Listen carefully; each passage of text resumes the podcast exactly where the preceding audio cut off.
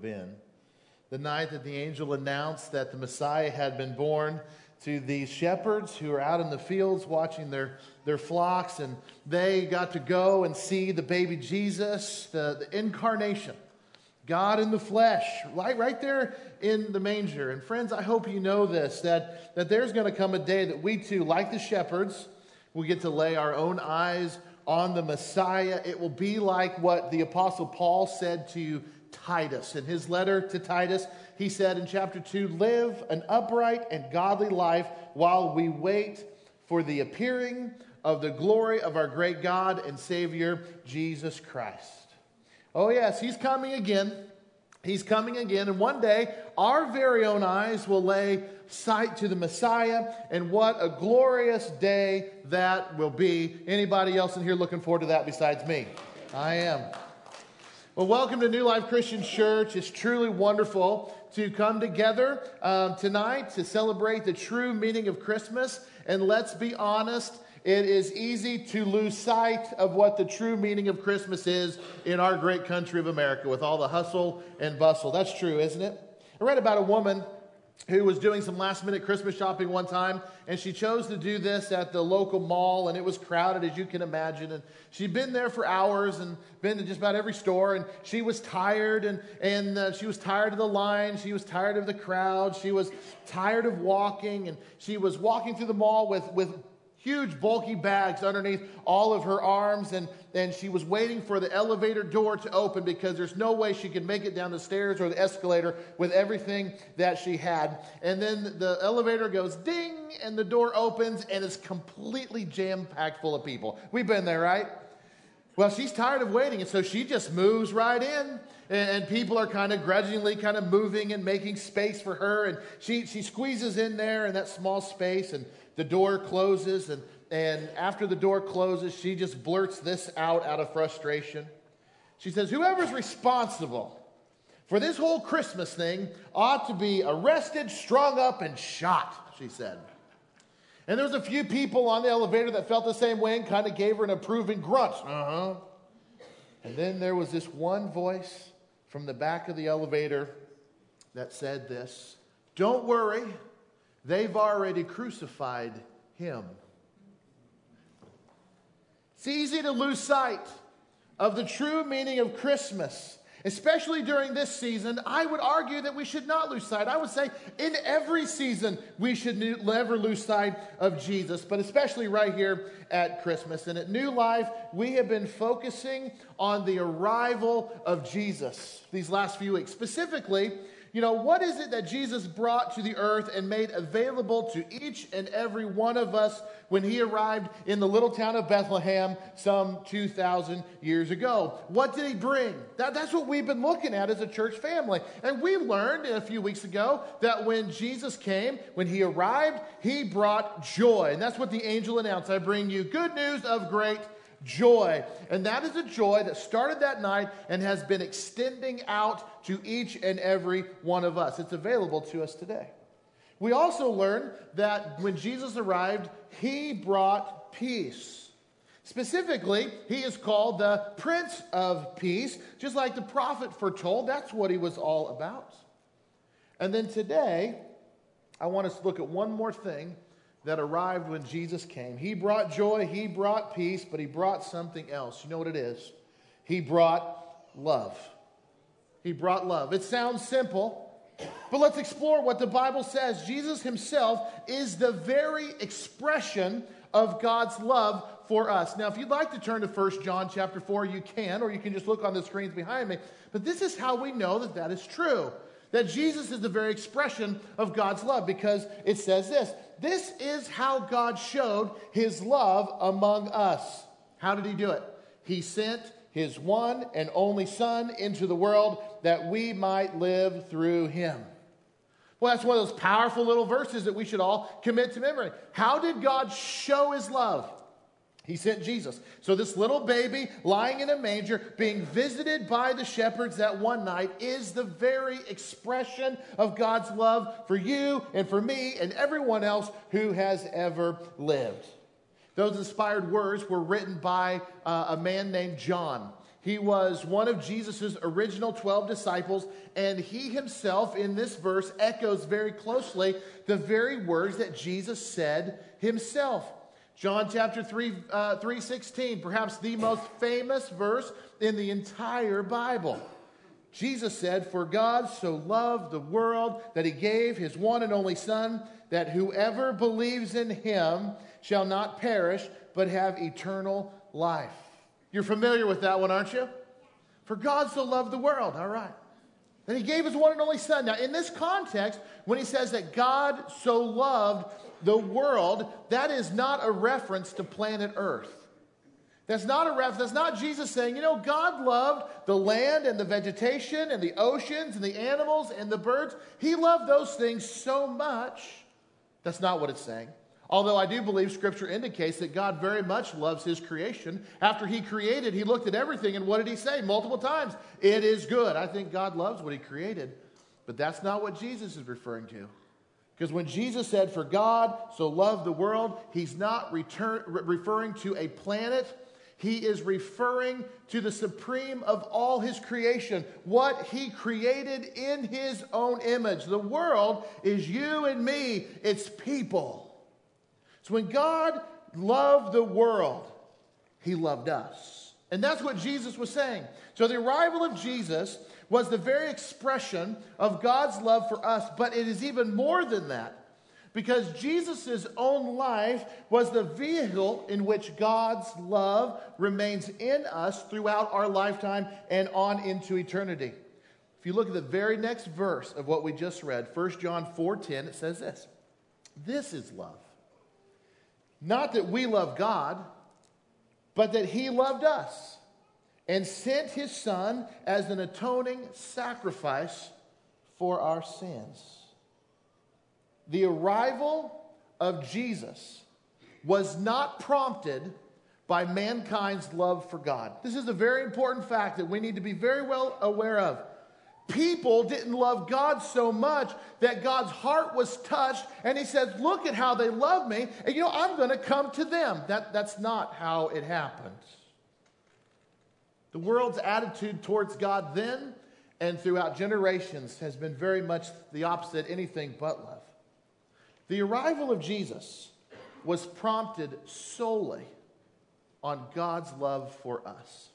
Not our love for Him, but His love for us. God loved us. He sent his son. And what this verse says, as an atoning sacrifice for our sins. That word atoning is simply a word that's referencing forgiveness or the means of forgiveness. It falls in line with that similar thinking or similar language of, of reconciliation or becoming righteous before God. If you like to just break it down, simply put these two verses together saying that God loved us so much that he expressed that love for us by sending Jesus, but his love did not stop there. Even though the world never loved him back, didn't love him back at all, and they showed that they didn't care for God by their worldliness, even though that was there, despite it. Jesus sacrificed himself, himself for us to save us from our sins. So when Jesus arrived in the little town of Bethlehem, what was lying in the manger was more than just a bundle of joy for Joseph and Mary, but a huge bundle of God's love for the entire world. That's what the, the, that's what the shepherds saw when they came to visit Jesus on that night. And do you know what you and I are supposed to do with that? I mean, what do I do with that kind of love, that expression of love to us? What's the response? Now, that sounds like a very simple question. It sounds like that would be an easy question to answer, but it really isn't. Because if you know in our world today, with all the hurt and with all the brokenness that exists here, just look at our world. Not everybody knows what to do with that kind of love in this world. Not everyone knows today how to respond to somebody's love or somebody's grace or somebody's forgiveness or somebody's generosity. We see that when children at times, we see that in, in, in adults. How do you respond when somebody bestows so much grace and love towards you? It's not as easy. What are we supposed to do with this level of love God's extended towards us? You know, I have a, a good friend who was a missionary in Honduras. And Honduras is a very beautiful country if you've been there, but it is also one of the poorest countries in the world. And my friend who's a missionary there, he serves in some of the poorest of the poorest areas of Honduras. He goes way out in the country and he ministers to people in little villages and little towns, little, you know, little areas that don't even show up on a map. These are areas that are very primitive. Most of the areas he ministers in has no electricity, no running water. They don't have access to a lot of clean water. So, yes, there's a lot of sickness. Sanitation is a real problem. And even the most basic of things are very primitive where he goes. And I've been with him on several different trips to, to Honduras to work in his ministry. And one of the things that we always do when we're there is we stuff our pockets full of candy. Now, that's not a hard challenge for me. But we stuff our pockets full of candy, and everywhere we go, people we meet, interact with, we extend to them a simple offer of a piece of candy. And it seems simple enough, but that expression of generosity and, and that, that expression of just, this is for you, and I don't expect anything back from you, I just want to give you this piece of candy, oftentimes is met with a puzzled look on the recipient's face. We see this not only in kids, but we see this in adults as well. And, and that was puzzling to me. Like, what? It's, it's, an odd, it's an odd thing to see somebody not know what you're trying to do for them. So I asked my friend, who's the missionary there, and I, I said, I'm kind of surprised that the first time I was there, that we're kind of getting these looks, and it's very puzzled. They don't understand that we're just offering them a piece of candy. And he said, Well, here's what you need to know about the people we're working with. The look you're getting is the response. They don't know how to respond because they're not used to ever get, getting anything, big or small. Life is very hard out here, as you can see. They don't know exactly what to do with something that is given with nothing expected in return. Even a little piece of candy is a luxury to them, and for it to be just given to them is just it's just not something they experience very often, and they don't know immediately what to do with that expression of, uh, of, uh, of that gift. I think about that and I think about what is our response to what God has given to us? What, what is our response to God's love that He's lavished on us? His kindness, His generosity, His forgiveness. What is God? How does God want us to respond to that, to this baby then lying in a manger who brought love into the world? It's the expression of God's love for us through Jesus. What do we do with that? Well, the very next verse tells us in verse 11 says, Dear friends, since God so loved us, we also ought to love one another. No one has ever seen God, but if we love one another, God lives in us and his love is made complete in us.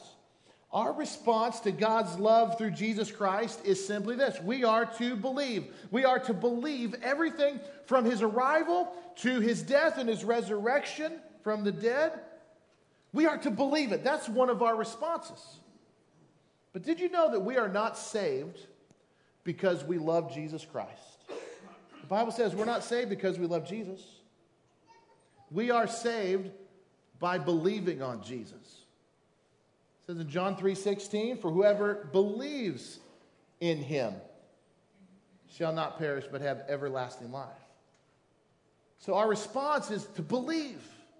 And then once we believe and once we realize and have come to understand the fullness of the cross, then our normal response to that, to that is to love God right back and to also love one another, especially those who are a part of God's family.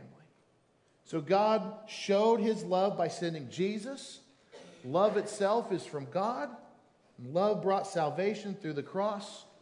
And our response is to have faith and to love others. If you were to go back a couple verses to verse 7, it says this Dear friends, let us, let us love one another, for love comes from God. Everyone who loves has been born of God and knows God. Whoever does not love does not know God, because God is love. So we look about what did Jesus bring? The arrival of Jesus brought joy, joy to the world.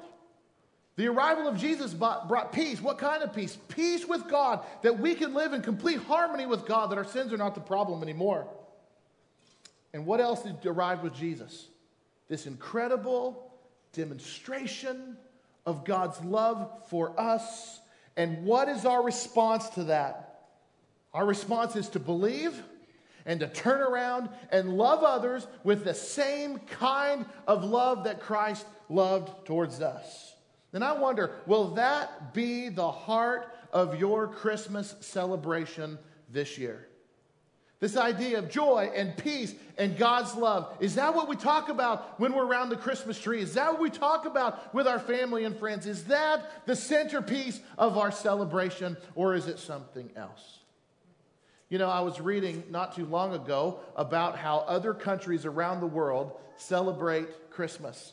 And I was struck really by how the country of Japan celebrates Christmas. And I, I did a little reading. I, I learned that Christmas has become a major holiday in the country of Japan. I mean, they put up decorations that look very similar to right here in America. They do exchange presents, they send cards, they sing Yuletide songs, they decorate trees, they, they eat seasonal treats. They make a big fuss over St. Nick and Frosty the Snowman and Rudolph the Red-Nosed Reindeer, all of it. Their Santa Claus is sometimes dressed as a samurai warrior, but other than that, it's pretty close. Every Christmas, I was really shocked to learn this. Every Christmas, an estimated 3.6 million Japanese families get their holiday meal from none other than Kentucky Fried Chicken. Look it up, that's true. Somehow, at some point back in the day, this became a tradition, and it's one of the most sacred traditions that embody the celebration of Christmas in that country. The demand for Kentucky Fried Chicken on Christmas is so high that people start placing their orders six weeks in advance, and they will wait in line for hours to get their Kentucky Fried Chicken. So, in short, doing Christmas the Japanese way means the visit to the colonel. That's what that means. But the one thing that the Japanese do not do at Christmas is honor Christ at all. And that's because nearly 99% of Japan is either Shinto or Buddhist. There was a missionary uh, in Japan who was asked one time by uh, a local there that they said, is Christmas Santa's birthday? They didn't know. Only half of 1% of Japan's population is Christmas. So, where in the world did they get their ideas from, of Christmas from? Right here, the good old US of A. They were attracted to the glitter and the romance of the American version of Christmas, and they have adopted just about everything except the spiritual significance of Christmas. I pray that in our families and in our church, as we celebrate Christmas, we don't forget the spiritual significance of what this is all about especially this Monday night and into Tuesday as we eat food and open presents and are with our family. I pray that all of it is the sole result of the arrival of the Messiah who brought joy, who brought peace, and who brought love. An everlasting love that sustains us through this life and on into eternity. That's what came with Jesus. And that is why we celebrate.